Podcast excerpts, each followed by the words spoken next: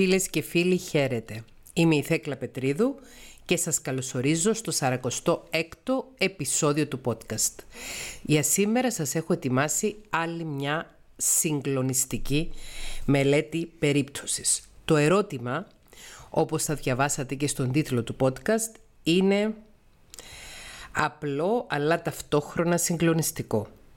Ο πρώην μου τι ήταν, διπολικός ή κόπανος; Το αρχικό ερώτημα της φίλης δεν ήταν αν ήταν μόνο διπολικός ή κόπανος.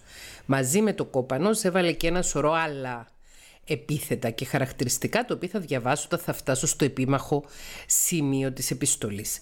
Αλλά η λέξη κόπανος από μόνη της είναι μια λέξη η οποία μπορεί να συμψηφίσει όλα εκείνα τα ηθικά χαρακτηριστικά που έχει ένας άνθρωπος με ναρκισιστικό στυλ προσωπικότητας και μάλιστα αυτή τη συγκεκριμένη λέξη, τη λέξη κόπανος, χρησιμοποιεί και η Dr. Ράμαν Τυρβάσουλα στο βιβλίο της «Ξέρεις ποιος είμαι εγώ» που κατά τη γνώμη μου αποτελεί τη βίβλο του ναρκισισμού και είναι ένα σύγχρονο βιβλίο που έχει κυκλοφορήσει το 2021. Στην περιγραφή αυτού του επεισοδίου του podcast θα βάλω το σύνδεσμο από το playlist στο οποίο διαβάζουμε και σχολιάζουμε από το βιβλίο της Δόκτωρος Ραμάνη στο κανάλι μου στο YouTube. Η κοπέλα που στέλνει την επιστολή είναι μια κοπέλα που παρακολουθεί επί σειρά ετών τα ψυχοεκπαιδευτικά βίντεο που ανεβαίνουν πολύ τακτικά στο κανάλι μου στο YouTube και μου στέλνει τα νέα της. Πρόσφατα ανάβηκε ένα βίντεο στο κανάλι μας στο YouTube με τίτλο «Αναφορές σε πρώην στην αρχή μιας γνωριμίας πότε αποτελούν κόκκινη σημαία ή κόκκινη καμπάνα τέλος πάντων. Και στο βίντεο εκείνο αναφέρθηκα σε περιπτώσεις όπου μια τυχαία αναφορά σε πρώην μέσα στα πλαίσια του συνειρμού που επιφέρεται σε μια συζήτηση δεν αποτελεί απαραίτητος κόκκινη σημαία.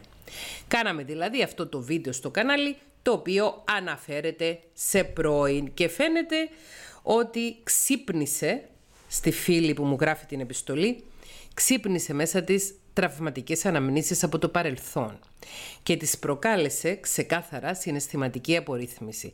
Σας παραπέμπω στο επεισόδιο του podcast για την σύνθετη διαταραχή μετατραυματικού στρες, όπου εκεί περιγράφεται ξεκάθαρα τι σημαίνει συναισθηματική απορρίθμιση. Θα συμπεριλάβω στην περιγραφή αυτού του επεισοδίου όλους τους συνδέσμους που οδηγούν στα βίντεο ή στις λίστες με βίντεο στις οποίες αναφέρομαι κατά τη διάρκεια του επεισοδίου. Σε αυτούς τους συνδέσμους θα βρείτε επίσης και το σύνδεσμο με το βίντεο που έχει τίτλο «Μήπως βλέπεις πράσινες σημαίες εκεί που δεν υπάρχουν», το οποίο υπήρξε αφορμή για να γίνει το βίντεο για τις αναφορές σε πρώην στην αρχή μιας γνωριμίας και πότε αυτό συνιστά κόκκινες καμπάνες ή κόκκινες σημαίες τέλος πάντων. Πάω να διαβάσω τι μου έχει στείλει φίλη. Κυρία Θέκλα, χαίρετε, χαίρετε. Χθες το βράδυ είδα το βίντεο σας για πρώην και τα λοιπά, εννοεί αυτά τα δύο βίντεο, και ξαναπήγα πίσω στα δικά μου. Και αυτόματα έβαζα βίντεο σας παλιότερα για ναρκισιστές όλων των ειδών. Ταράχτηκα κάπως ακούγοντας τις κοπέλες και τις ιστορίες τους. Εδώ να σας αναφέρω πως στο κανάλι μας στο YouTube υπάρχουν σωρία βίντεο που είναι μελέτες περιπτώσεων και διαβάζω τις επιστολές και ανδρών και γυναικών που έχουν ταλαιπωρηθεί σε σχέσεις και άλλος πώς. Ταράχτηκα λοιπόν λέει φίλοι κάπως ακούγοντας τις κοπέλες και θυμήθηκα πως ήμουν εγώ. Εν τω μεταξύ, χθες το πρωί εντελώς τυχαία βρήκα ένα κινητό μου παλαιότερο σε ένα σιρτάρι και έχοντας απορία για το αν λειτουργεί, το έβαλα να φορτίσει και εκείνο άνοιξε ένα παλιότερο κινητό, τι μπορεί να μας θυμίσει και τι μπορεί να μας μάθει για εμάς που δεν το αντιλαμβανόμαστε τον καιρό που συνέβαιναν τα γεγονότα ή τα τεκτενόμενα. Όπως χάζευα τις φωτογραφίες και τα λοιπά, μπήκα και στα μηνύματα και βρήκα μηνύματα που στέλναμε με τον πρώην άνδρα μου. Η κοπέλα είναι χωρισμένη, μεγαλώνει μόνη της τα παιδιά της και μάλιστα είναι μια πολύ θαραλέα γυναίκα η οποία τώρα επιχειρεί να σπουδάσει και μάλιστα να σπουδάσει ψυχολογία και της το εύχομαι ολόκαρδα να το επιτύχει και πιστεύω πως θα το επιτύχει. Βρήκα λοιπόν μηνύματα που στέλναμε τον πρώην άντρα μου. Την περίοδο που με απατούσε τα τελευταία χρόνια πρωτού χωρίσουμε και μετά που τον είχα ανακαλύψει πως με απατούσε. Σε εκείνη την περίοδο μας είχε εγκαταλείψει, έκλαιγε για να γυρίσει σπίτι, επειδή εγώ τον έδιωχνα εφόσον είχε εγκόμενα και μόλις γυρνούσε ταυτόχρονα βρισκόταν και με την άλλη. Όταν δεν ήταν σπίτι την έγραφε και αυτήν. Θεωρητικά την ήθελε όταν γυρνούσε σπίτι μας. Λέει λοιπόν για μια περίπτωση που ο πρώην άντρα της είχε φιλενάδα, αυτή τον έδιωχνε να χωρίσουν. Όταν τον έδιωχνε να χωρίσουν και έφευγε από το σπίτι, αυτός έκοβε και με τη γυναίκα και με τη φιλενάδα. Και όταν τον δεχόταν αυτή πίσω, τα ξανά βρίσκε και με τη φιλενάδα. Και ξέρετε κυρία Θέκλα ποια είδας σε εκείνα τα μηνύματα; Μια άλλη γυναίκα. Μια ξένη. Εννοεί τον εαυτό της στα μηνύματα, τον είδε να είναι μια άλλη, μια ξένη. Κυρία Θέκλα, δεν θυμόμουν αυτή τη συμπεριφορά μου. Δεν θυμόμουν ότι ενώ αυτός με κεράτωνε και με κορόιδευε, εγώ συζητούσα, με κεφαλαία του συζητούσα, ότι έπαιρνε δηλαδή συζήτηση και το έπαιζα δύσκολη για το αν πιστεύω ότι με αγαπάει και τέτοιες αηδίες. Δεν θυμόμουν τη δική μου συμπεριφορά δηλαδή. Ήξερα ότι ήμουν φουλ προβληματική, αλλά έπαθα σοκ όταν είδα πόσο πολύ. Με όποιον δάσκαλο καθίσεις, τέτοια γράμματα θα μάθεις. Όταν βρίσκεσαι σε μια σχέση ναρκισιστικής κακοποίησης και όταν βρίσκεσαι με έναν άνθρωπο που είναι πρωτίστως και κυρίως κόπανος, sick, ναι, λέξη που έχει γράψει φίλη, τότε και εσύ στη συμπεριφορά σου επηρεάζεσαι. Και αν μη τι άλλο μπορεί να λειτουργεί η αντιδραστική βιότητα, ναι ναι, ε, σύνδεσμο με το επεισόδιο για την αντιδραστική βιότητα θα βάλω στην περιγραφή αυτού του επεισοδίου ή άθελά σου να αντιγράφεις μέσω της μίμησης κάποιες ναρκισιστικές συμπεριφορές και στοιχεία που έχει ο άνθρωπος με τον οποίο ζεις. Όπως σας είχα αναφέρει και παλιότερα, δεν θα θυμάστε φυσικά και όμως θυμάμαι το email σου, όπως και άλλα email σου θυμάμαι. Αυτός χωρίς να το γνωρίζω με κεράτωνε πάντα και εμένα όπως και όλες τις πρώην του. Καφιόταν δηλαδή. Το έλεγε ότι όλες τις πρώην του τις κεράτωνε. Το ερώτημα μου όμως είναι το εξής. Ο συγκεκριμένος είναι και διπολικός και έχει διαγνωστεί ως διπολικός μερικά χρόνια πριν. Διπολικός είναι ένας άνθρωπος ο οποίος έχει διαγνωστεί με διπολική διαταραχή. Η διπολική διαταραχή που παλιά ονομαζόταν μανιοκατάθλιψη, πρόκειται για μια σοβαρή ψυχική διαταραχή. Στην περιγραφή αυτού του επεισοδίου θα βάλω το σύνδεσμο μιας εκπομπής που κάναμε παλιότερα μαζί με τον δόκτορα Γρηγόρη Γρηγορίου, τον ψυχίατρο, όπου μιλάει διεξοδικά για τη διπολική διαταραχή. Παρακολουθώντας λοιπόν το βίντεο μαζί με τον δόκτορα Γρηγόρη Γρηγορίου, ο οποίος είναι ένας δικαιωμένος ψυχίατρος, θα μάθετε όλες τις πληροφορίες σε σχέση με τη διπολική διαταραχή, η οποία είναι μια ψυχική διαταραχή, για την οποία υπάρχει διάγνωση και για την οποία υπάρχει θεραπεία, ψυχοφαρμακοθεραπεία. Παρόλα αυτά, παρόλο δηλαδή που ο πρώην άνδρας μου έχει διπολική διαταραχή και διαγνώστηκε κάποια χρόνια πριν με διπολική διαταραχή, όταν άρχισε να έχει αποτελέσματα η θεραπεία του, να δουλεύει η θεραπεία του, δεν άλλαξε η συμπεριφορά του. Για να δουλέψει η θεραπεία του, κάναμε με τους ψυχιάτρους πολλές δοκιμές. Συνεργαζόμουν και εγώ ενώ μαζί τους, γιατί αλλιώς δεν θα έβγαζαν άκρη. Και καταλήξαμε σε δυνατή θεραπεία. Αυτή η δυνατή θεραπεία τον βοήθησε να ερεμήσει κάπως από τις μανίες, αλλά όπως είπα η συμπεριφορά δεν άλλαζε. Και ποια ήταν αυτή η συμπεριφορά; Τα ψέματα, οι επισκέψεις σε site πορνό, ο ψυχαναγκαστικός αυνανισμός, οι συνομιλίες του με τρανς και cross-dressers συνεχίζονταν. Έτσι ήταν πάντα. Όλα αυτά μου τα παραδέχθηκε ο ίδιος, δεν τα ανακάλυψα μόνη μου. Όταν μετά από την περίοδο της μανίας έπεφτε σε ηρεμία κατάθλιψη για λίγο, μου μιλούσε και μου έλεγε τι έκανε κατά το διάστημα που είχε μανία. Δηλαδή, παντρεύτηκα έναν άνθρωπο που, οκ, ήταν ναρκισσιστής, πλέον κάπως τους μυρίζομαι, μου έτυχε σκηνικό και δεν μπλέχτηκα καν, αλλά τα υπόλοιπα κυρία Θέκλα πώς μπορούμε να τα καταλάβουμε; Για να δούμε τι μας λέει για τον πρώην της. Για να δούμε τι μας λέει. Ο πρώην μου, για να πάει στα μπουρδέλα, έφευγε από το σπίτι στις 3 το ξημέρωμα, ενώ έπιανε δουλειά στις 5 το πρωί. Εγώ κοιμόμουν και μεταφορικά και κυριολεκτικά όμως. Όταν είδα τους χάρτες μια φορά, δηλαδή τον GPS, τυχαία, με έβγαλε φυσικά τρελή και εννοείται οι χάρτες έδειχναν λάθος. Αργότερα, όταν είχε τη φιλενάδα, ταυτόχρονα πήγαινε και με crossdresser. Crossdressers είναι οι άνδρες που ντύνονται με γυναικεία ρούχα στην περίπτωση αυτή. Μπορεί να είναι και μια γυναίκα που ντύνεται με ανδρικά ρούχα crossdresser. Όταν παντρευτήκαμε, έκανε σεξ στη δουλειά με μια γυναίκα 65 χρόνων, εμφανισιακά σαν 70 χρόνων, γιαγιά, και εγώ ήμουν 24. Τα λέω πολλά μαζί τώρα, αλλά με κυρίευσε ένας φόβος για το μέλλον. Ότι πώς θα καταλάβουμε σε νέα σχέση, για παράδειγμα, αν κάποιος είναι παιδεραστής. Δεν ήταν ο πρώην παιδεραστής, αλλά ρωτάω γενικά. Εδώ θέλω να πω ότι είναι εντελώς άλλο πράγμα κάποιος να είναι θυσμένος στο σεξ και εντελώς άλλο πράγμα κάποιος να έχει παιδοφιλικές συμπεριφορές, να είναι παιδεραστής, να είναι παιδόφιλος. Είναι εντελώς δύο διαφορετικά ζητήματα. Υπάρχει αυτή η συνθήκη του να είναι ένας άνθρωπος εθισμένος στο σεξ. Αλλά δεν σημαίνει ταυτόχρονα ότι αν κάποιος είναι εθισμένος στο σεξ είναι και παιδόφιλος ή παιδεραστής.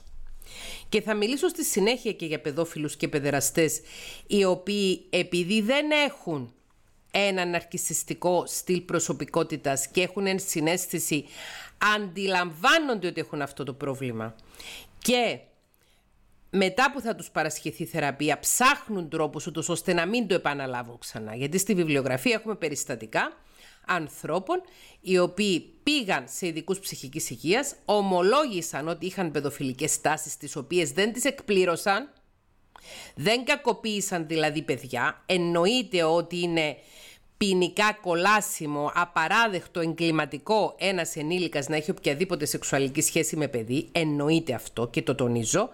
Υπάρχουν όμως στη βιβλιογραφία περιπτώσεις ανθρώπων οι οποίοι επισκέφτηκαν είτε κλινικό ψυχολόγο είτε ψυχίατρο, ομολόγησαν ότι είχαν παιδοφιλικές τάσεις και ζήτησαν βοήθεια για να συγκρατήσουν τον εαυτό τους ώστε να μην προβούν σε εγκληματικές ενέργειες, γιατί πρόκειται για εγκληματική ενέργεια γιατί η παιδοφιλία αποτελεί έγκλημα. Λοιπόν, άρα εσύ ρωτάς πώς θα καταλάβουμε σε νέα σχέση αν κάποιος για παράδειγμα είναι παιδεραστής, πώς θα καταλάβουμε αν είναι ανώμαλος. Η λέξη ανώμαλος δεν μου αρέσει, έτσι όπως τη γράφεις. Φαντάζομαι ότι αυτό που εννοείς, εννοείς ότι ο πρώην άνδρας σου είχε και ένα εθισμό στο σεξ και ένα μπέρδεμα όσον αφορά στη σεξουαλικότητα του και στη σεξουαλική του ταυτότητα. Δεν μου αρέσει να το ονομάσουμε αυτό ανομαλία. Αυτό το οποίο σε αφορά και έχει σχέση με εσένα που ήσουν παντρεμένοι μαζί του ήταν τα ψέματα και η απιστία. Πώς θα καταλάβω αν ένας άνδρας θέλει άνδρες αν κάνουμε καλό σεξ; Στο σεξ μαζί μου για παράδειγμα ήταν πάντα άψογος. Τρία θαυμαστικά. Για να κάνεις σεξ με την κόμενα έπαιρνε σιάλις. Το σιάλις είναι ένα φάρμακο το οποίο βοηθάει στην αύξηση της ερωτικής επιθυμίας και κατ' επέκταση και στη σεξουαλική απόδοση των ανδρών. Το γνωρίζω γιατί για κάποιο λόγο πριν κάνει κάτι ερχόταν και μου το έλεγε. Όχι ότι θα το κάνει, αλλά ότι π.χ. έμαθα αυτό. Δεν ξέρω, για να νιώθει ότι με κοροϊδεύει. Τέλος πάντων, δεν τα γνώριζε πριν αλλά και να ήξερε τα σιάλης, σιγά μην έπαιρνε για μένα, αφού ήταν και τσιγκούνης. Όλα τα έχει Μαριωρή, είχε και το τσιγκουνιό. Δεν λέει παροιμία όλα τα έχει Μαριωρή ο Φερετζές της Λύπη. Ε, σε αυτή την περίπτωση είχε όλα τα ελαττώματα, είχε και το τσιγκουνιό. Καθόλου τυχαίο. Καθόλου τυχαίο. Οι ναρκισσιστές είναι άνθρωποι που είναι εγγενώς τσιγκούνιδες. Έστω αν κάποιες φορές παρουσιάζονται ως γαλαντόμοι για να έχουν μια καλή κοινωνική εικόνα, στις διαπροσωπικές και οικογενειακές τους σχέσεις είναι τσιγκούνιδες. Για το σεξ έλεγε ότι δεν είναι πολύ του σπορ. Αλλά OK, okay, το κάναμε γύρω στους δυο φορές την εβδομάδα περίπου. Βεβαίως είχε μειωθεί σε σχέση με την αρχή της σχέσης. Δύο φορές την εβδομάδα για ένα ζευγάρι που έχει μικρά παιδιά είναι απολύτως φυσιολογικό και αναμενόμενο. Δεν θεωρείται ότι είναι πολύ αραιή η σεξουαλική ζωή ενός ζευγαριού που έχει μικρά παιδιά, αν συναντιούνται σεξουαλικά δύο φορές την εβδομάδα; Συνεχίζει η φίλη και λέει: Δηλαδή, έχω ερωτήματα που απάντηση για αυτά δεν πήρα ούτε από ψυχιάτρους ούτε από ψυχολόγους. Ο πρώην μου τι ήταν, και πάμε εδώ τώρα στη σωρία των επιθέτων που χρησιμοποιεί για τον πρώην της. Ανώμαλος, σαδιστής, ψεύτης, κλέφτης, με έκλεβε, τον είχα πιάσει. Νάρχισος, διπολικός, κόπανος. Το βοήθησα να βρει τη διπολική διαταραχή και αυτός μέθαβε παντού. Αφήστε που καφιότα για την κόμενα. Είναι και μισογίνης όσο δεν πάει. Τόσο πρόβλημα δηλαδή πώς μπορούμε να το αναγνωρίσουμε. Αντιστρέφω το ερώτημα. Τόσο πρόβλημα πώς μπορούμε να μην το αναγνωρίσουμε και στη συνέχεια εσύ ίδια στην επιστολή σου περιγράφεις για ποιο λόγο δεν μπόρεσες να το αναγνωρίσεις. Ξαναλέω ότι αν ένας άνδρας ελκύεται από τρανς γυναίκες και cross-dressers, αυτό δεν τον κάνει ανώμαλο, αυτό τον κάνει queer. Να μην είναι δηλαδή ετεροφυλόφιλος. Δεν είναι ανομαλία να μην είναι κάποιος ετεροφυλόφιλος. Είναι όμως ανήθικο να παρουσιάζει κάποιος τον εαυτό του ως ετεροφυλόφιλο και ως α, αφοσιωμένο στο τέρι του και ταυτόχρονα να απατά το τέρι του με οποιονδήποτε άλλον άνθρωπο, οποιοδήποτε φίλου και οποιοδήποτε ερωτικού προσανατολισμού. Δεν είναι ανομαλία κάποιος να ελκύεται από ανθρώπους οι οποίοι να είναι του ιδίου φίλου ή να είναι trans ή να είναι cross-dressers. Αυτή είναι μια κοινωνική προκατάληψη. Όμως, όντως συνιστά τραυματική συμπεριφορά προς εσένα σε αδικούσε με το να σε απατάει. Ανεξαρτήτως να σε απατούσε με γυναίκες. Οι άνδρες που ντύνονταν με γυναικεία ρούχα, οι τρανς. Πώς να καταλάβω την ανομαλία σε κάποιον αν είναι τόσο καλός ψεύτης; Εδώ θα σου το κάνω rephrase και θα πω πώς θα καταλάβω τον παλιοχαρακτήρα σε κάποιον αν είναι τόσο καλός ψεύτης. Σε συγκρίσεις με πρώην του που λέγατε και χθες στο βίντεο, πάντα εγώ ήμουν το ξεχωριστό και η καλύτερη σε όλα. Έτσι έλεγε. Με κοιτούσε στα μάτια και έλειωνε τάχα από αγάπη. Ποτέ δεν είπε εγώ δεν κάνω για σχέση, δεν είμαι για γάμο ή οτιδήποτε. Θα τον είχα αφήσει αμέσως από τότε. Άρα δηλαδή στα λόγια σου λέγε όλα όσα περίμενες να ακούσεις και όλα όσα τέριαζαν λεχτικά με τις πράσινες σημαίες, ενώ στην πράξη έκανε άλλα. Ποτέ δεν τον πίεσα εγώ για κάτι. Λοιπόν, πάμε τώρα να διαβάσουμε εκείνη ακριβώς την παράγραφο που μας λέει γιατί δεν τον είχες καταλάβει. Στην εφηβεία, όταν ήμουνα στην εφηβεία, δηλαδή όταν αυτή η κοπέλα ήταν έφηβος, ανήλικη, στην εφηβεία με είχε αφήσει έγκυο και εγώ πήγα και το έριξα, προέβησε έκτρος η διακοπική η κοπέλα δηλαδή, γιατί ήμασταν μικρά παιδιά και δεν ήθελα να νιώσει ότι τον πιέζω. Ε, κορίτσι μου, άνθρωπο που τον γνώρισες ενώ ήσασταν μικρά παιδιά και συνδέθηκες μαζί του συνεξαρτητικά ενώ ήσασταν μικρά παιδιά, πώς περίμενες να τον καταλάβεις ότι ήταν ένας ναρκισιστής του κερατά, γιατί περί ναρκισιστή πρόκειται. Αυτή η συμπεριφορά που περιγράφεις τα επαναλαμβανόμενα ψέματα, οι απιστίες, οι δολιότητες, οι κλεψιές, όλα αυτά δείχνουν έναν άνθρωπο με ναρκισιστικό στυλ προσωπικότητας, ίσως και ψυχοπαθητικό στυλ προσωπικότητας. Σίγουρα δείχνουν μια διαταραγμένη προσωπικότητα, σίγουρα δείχνουν ένα κόπανο, ένα παλιό χαρακτήρα και εσύ ήσουν συνεξαρτώμενοι μαζί του. Τι σημαίνει Ποτέ δεν τον πίεσα για κάτι. Στην εφηβεία με είχε αφήσει έγκυο και εγώ πήγα και το έριξα γιατί ήμασταν μικρά παιδιά και δεν ήθελα να νιώσει ότι τον πιέζω. Δηλαδή προχώρησες σε διακοπή κοίησης όχι γιατί εσύ ίδια δεν ήθελες την εγκυμοσύνη, αλλά για να μην νιώσει ο σύντροφος ότι τον πιέζεις.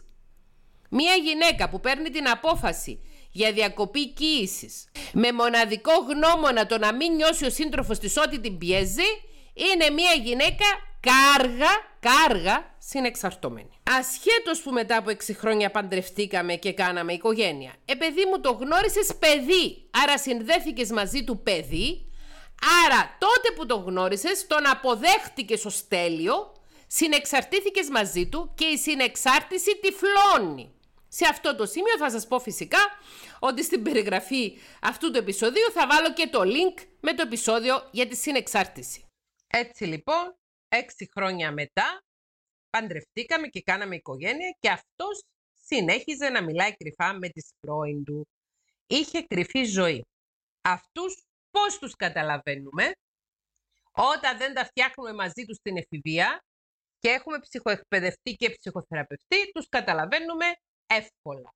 Εάν όμως είμαστε μικρά παιδιά, χωρίς ψυχοεκπαιδευτικές γνώσεις και χωρίς εγκεφαλική και ψυχοσυναισθηματική οριμότητα, δεν μπορούμε να τους καταλάβουμε. Κυρία Θέκλα, είμαι τόσο ηλίθια. Όχι, δεν είσαι ηλίθια. Ήσουν μικρή και συνεξαρτήθηκες. Όταν κάποιος είναι τόσο καλός ψεύτης, κλάμα και συνέστημα πουλάγε φουλ. Δεν έβγαινε και δεν με έγραφε, για παράδειγμα. Μαζί βγαίναμε και όλα καλά. Από πού να το καταλάβω; Εγώ μέσα μου έλεγα, όταν πια κατάλαβα, ότι παντρεύτηκα τον σατανά, τον ίδιο όμως.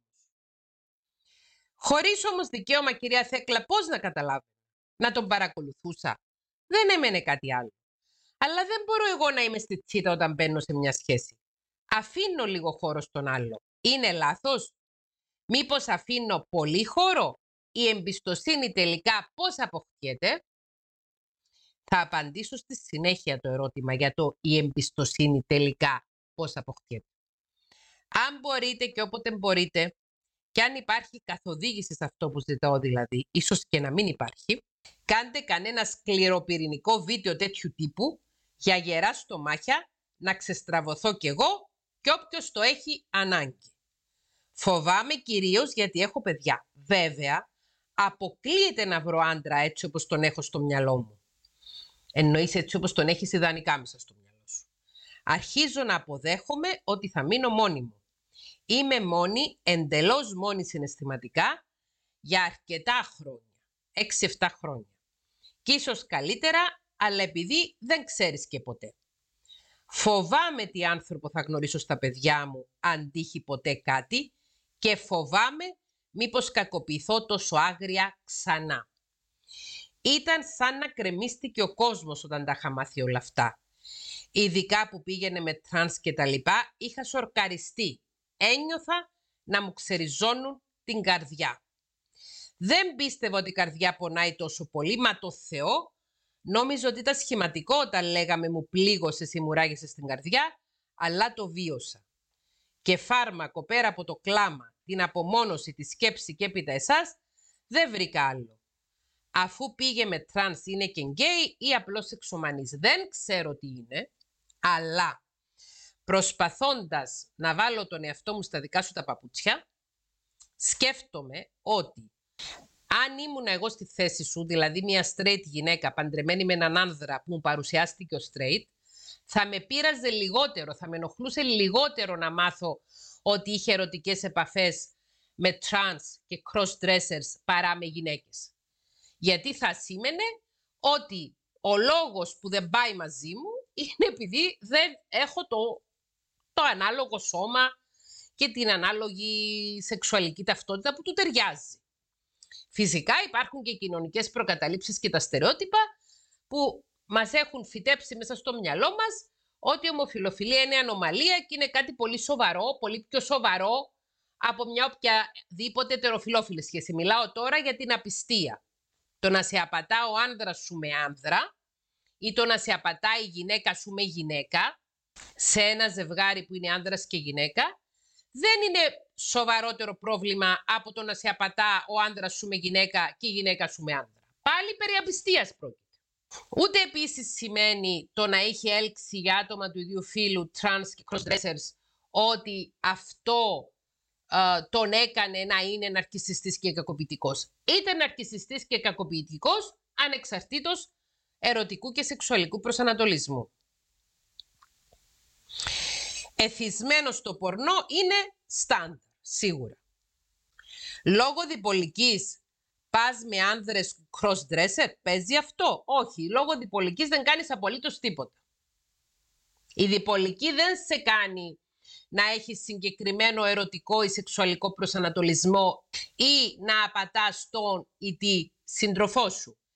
Τα περιστατικά μανίας ευνοούν τον εθισμό στο σεξ, αλλά δεν έχουν όλοι διπολικοί εθισμό στο σεξ όταν βρίσκονται σε περίοδο μανίας. Έχουν μόνο όσοι και χωρίς τη διπολική είναι εθισμένοι στο σεξ ή ήταν εθισμένοι στο σεξ και προτού αναπτύξουν τη διπολική διαταραχή. Εθισμένος στο πορνό είναι στάνταρ, ξαναδιαβάζω. Λόγω διπολικής πάει με άνδρες cross-dresser, παίζει αυτό, όχι είπα. Αλλά μετά συνέχισε να επικοινωνεί με τρανς χωρίς να έχει σεξουαλικές επαφές και ενώ έπαιρνε σωστή θεραπεία. δεν ξέρω για ποια διαταραχή να ρωτήσω πρώτα. Μία διαταραχή έχει ο άντρα σου. Διπολική διαταραχή. Από όλα αυτά που αναφέρεις, διαταραχή είναι η διπολική διαταραχή.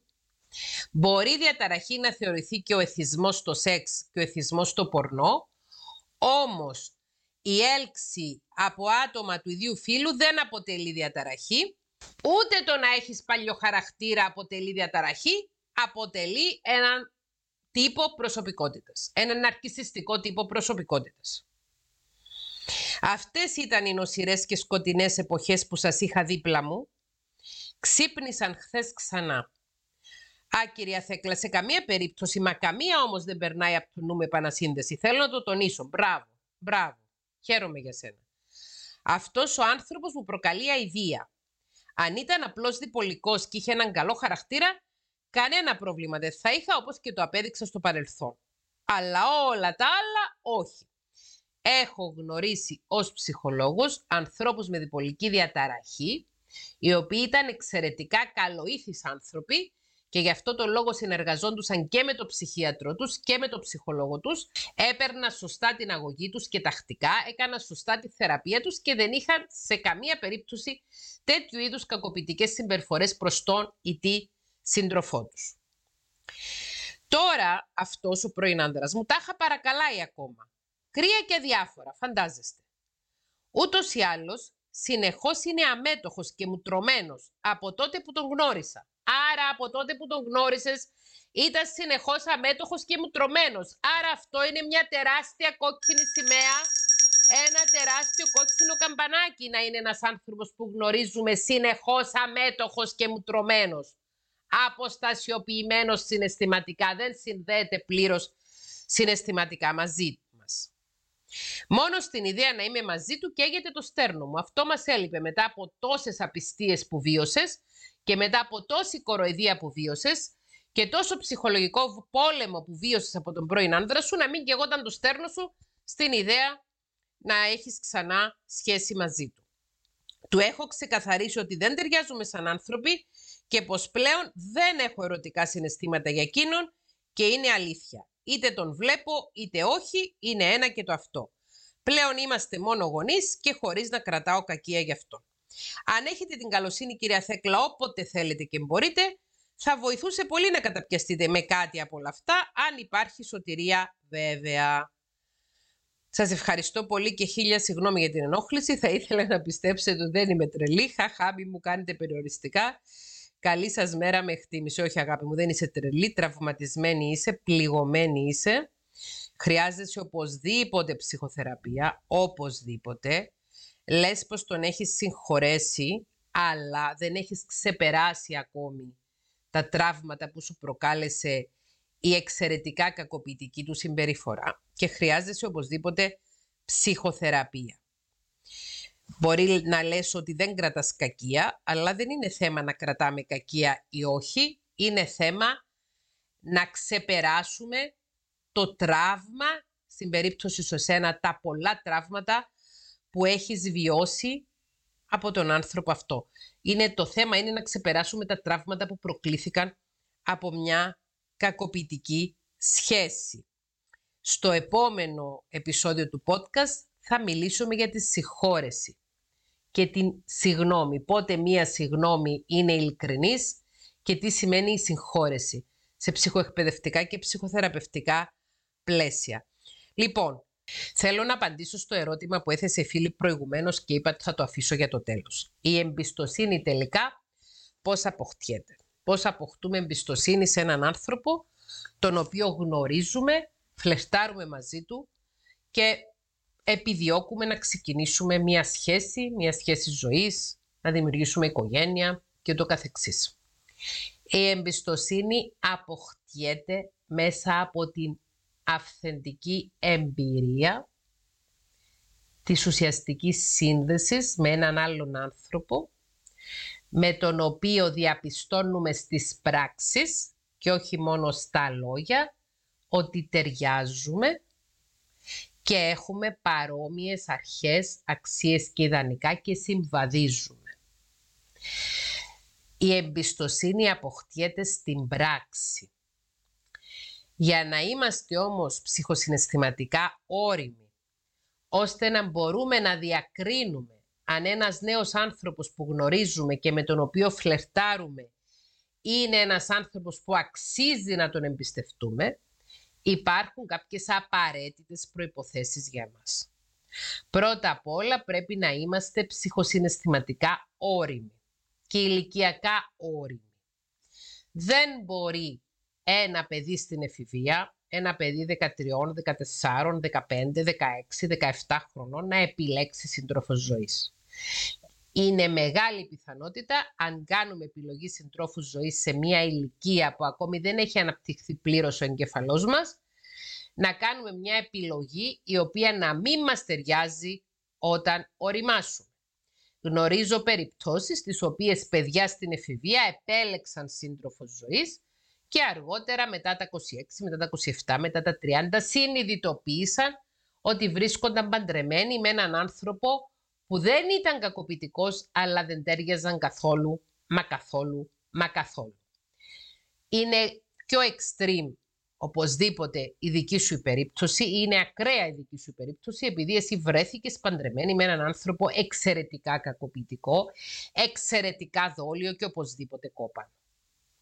Η διπολική διαταραχή είναι το λιγότερο που θα έπρεπε να σε απασχολεί σε σχέση με την καταλληλότητα του ως συντρόφου, αυτό που τον καθιστούσε εξαιρετικά κατάλληλο σύντροφο ήταν η συστηματική απιστία, ο εθισμός του στο σεξ, η δολιότητα του, τα ψέματα του, η εξαπάτηση, η κλεψιά και όλες αυτές οι εξαιρετικά απάνθρωπες συμπεριφορές προς εσένα. Και θα το τονίσω ξανά ότι το μεγαλύτερο πρόβλημα δεν ήταν ότι πήγαινε με cross-dresser και trans, το μεγαλύτερο πρόβλημα ήταν ότι σου έλεγε ψέματα και σε απατούσε. Γιατί όταν χαρακτηρίζουμε μια τέτοια τάση ενός ανθρώπου να ελκύεται από άτομα του ίδιου φύλου ή να έχει έναν μη ετεροφιλοφιλικό σεξουαλικό προσανατολισμό ως ανομαλία, αυτό έχει ως αποτέλεσμα να έχουμε μέσα στο μυαλό μας ότι αυτό είναι κάποιο είδους αρρώστια. Έχει μια ανομαλία αυτός, έχει μια αρρώστια και τίνουμε να δικαιολογούμε τους ανθρώπους που θεωρούμε αρρώστους. Δηλαδή, πω πω ο καημένος είναι άρρωστος και έχει αυτή την αρρώστια και μου το έκρυψε. Δεν είναι η έλξη από trans και cross-dressers αρρώστια ή ανομαλία, είναι μία ερωτική έλξη. Ένας άνθρωπος ο οποίος είναι παντρεμένος με έναν άλλον άνθρωπο και έχει συμβληθεί σε μονογαμική σχέση, είτε απατήσει με άντρα, είτε με γυναίκα, είτε με τρανς, είτε με έναν άνθρωπο που είναι cross-dresser ή οτιδήποτε, δεν έχει διαφορά. Σημασία έχει ότι απατάει, ότι σπάει τη συμφωνία της μονογαμικότητας, ότι προσβάλλει την πίστη στη συζυγική σχέση.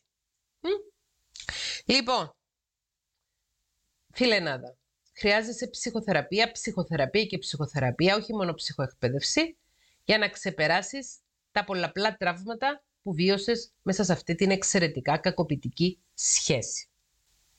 Για να μπορέσουμε να μετρήσουμε ορθά έναν άνθρωπο για το αν πρόκειται για έναν έντιμο άνθρωπο που τα λόγια του συμβαδίζουν με τις πράξεις του και που οι πράξεις του συμβαδίζουν με τα λόγια του, χρειάζεται εμείς ήδη να είμαστε θεραπευμένοι από τραύματα του παρελθόντος, να είμαστε ψυχοσυναισθηματικά όριμοι, να μπορούμε πλέον να παραμείνουμε μόνοι μας. Σου το δίνω, το έχεις αυτό, μπορείς να παραμείνεις μόνοι σου, μπράβο.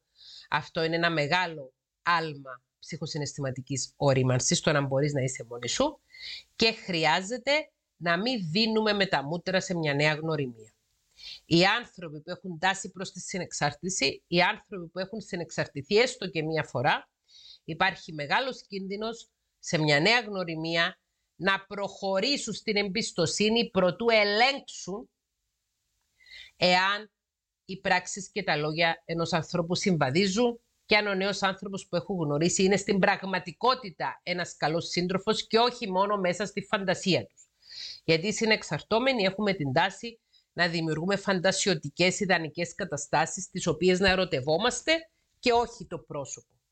Οι συνεξαρτώμενοι όταν συνεξαρτώνται ερωτεύονται τη φαντασίωση που έχουμε στο μυαλό τους για εκείνο το πρόσωπο με το οποίο δημιουργούν σχέση και όχι το ίδιο το πρόσωπο, γιατί κατά τη διάρκεια της συνεξάρτησης το μυαλό δημιουργεί εξειδανικευτικές εικόνες του προσώπου από το οποίο συνεξαρτώμενος είναι εξαρτημένος ή δεμένος ή συνεξαρτημένος, ας το πούμε καλύτερα.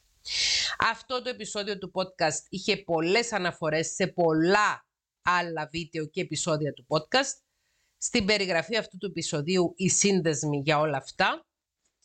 Θεωρώ ότι είναι χρήσιμη μια τέτοια μελέτη περίπτωσης για να κατανοήσουμε κυρίως ότι είναι εντελώς διαφορετικό πράγμα η ποιότητα της προσωπικότητας ενός ανθρώπου, η ηθική ποιότητα της προσωπικότητας ενός ανθρώπου, το να είναι ένας άνθρωπος έντιμος ή ανέντιμος και εντελώς άλλο και διαφορετικό πράγμα ένας άνθρωπος να πάσχει από μια σοβαρή ψυχική διαταραχή όπως είναι η διπολική διαταραχή. Προσοχή, προσοχή, προσοχή, γιατί ένας άνθρωπος με ναρκισιστικό στυλ προσωπικότητας μπορεί να καταφύγει στην προσφυλή μέθοδο της επίκλησης στο συνέστημα και της χειραγώγησης και να χρησιμοποιεί μια διάγνωση που έχει ως άλοθη για κακοποιητικές συμπεριφορές τις οποίες κάνει επειδή είναι κοπανός. Προσοχή. Σας στέλνω την αγάπη μου και θα χαρώ στα σχόλια να διαβάσω για ιστορίες επιτυχίας για ανθρώπους οι οποίοι ενώ είχαν τυφλωθεί στο παρελθόν ενώ είχαν συνεξαρτηθεί στο παρελθόν και είχαν μπει στη διαδικασία να ανέχονται κακοποίηση χειρής του είδους, κατάφεραν με ψυχοθεραπεία, με ψυχοεκπαίδευση και προσωπικό πνευματικό αγώνα να οριμάσουν ψυχοσυναισθηματικά, να διαχειριστούν τα τραύματά τους και να μπορούν και να μείνουν μόνοι τους αλλά και όταν γνωρίσουν έναν αξιόλογο άνθρωπο να μπορούν να το διακρίνουν και όταν γνωρίσουν έναν άνθρωπο που να έχει έναν αρκισιστικό στυλ προσωπικότητας πάλι να μπορέσουν να το διακρίνουν και να μην μπλέξουν ξανά σε παρόμοιες πολύ ταλαιπωρητικές, πολύ τραυματικές καταστάσεις. Θέλω την αγάπη μου σε όλους σας, αγωνιστικούς χαιρετισμούς στη φίλη, να συνεχίσεις την προσπάθειά σου, σε παρακαλώ πολύ πρέπει να κάνεις και ψυχοθεραπεία ή να συνεχίσεις να κάνεις ψυχοθεραπεία αν ήδη κάνεις.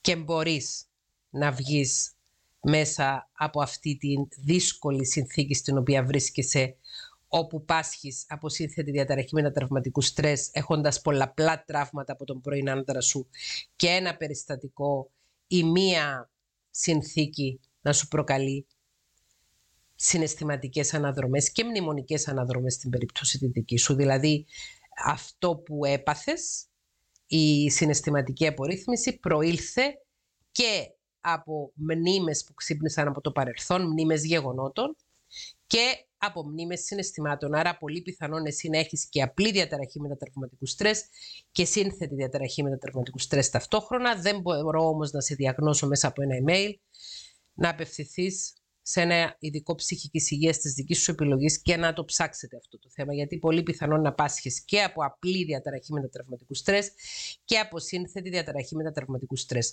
Στο σύνδεσμο για το επεισόδιο του podcast που μιλάμε για τη σύνθετη διαταραχή μετατραυματικού στρες, εξηγείται και τι είναι η απλή διαταραχή μετατραυματικού στρες. Σας χαιρετώ.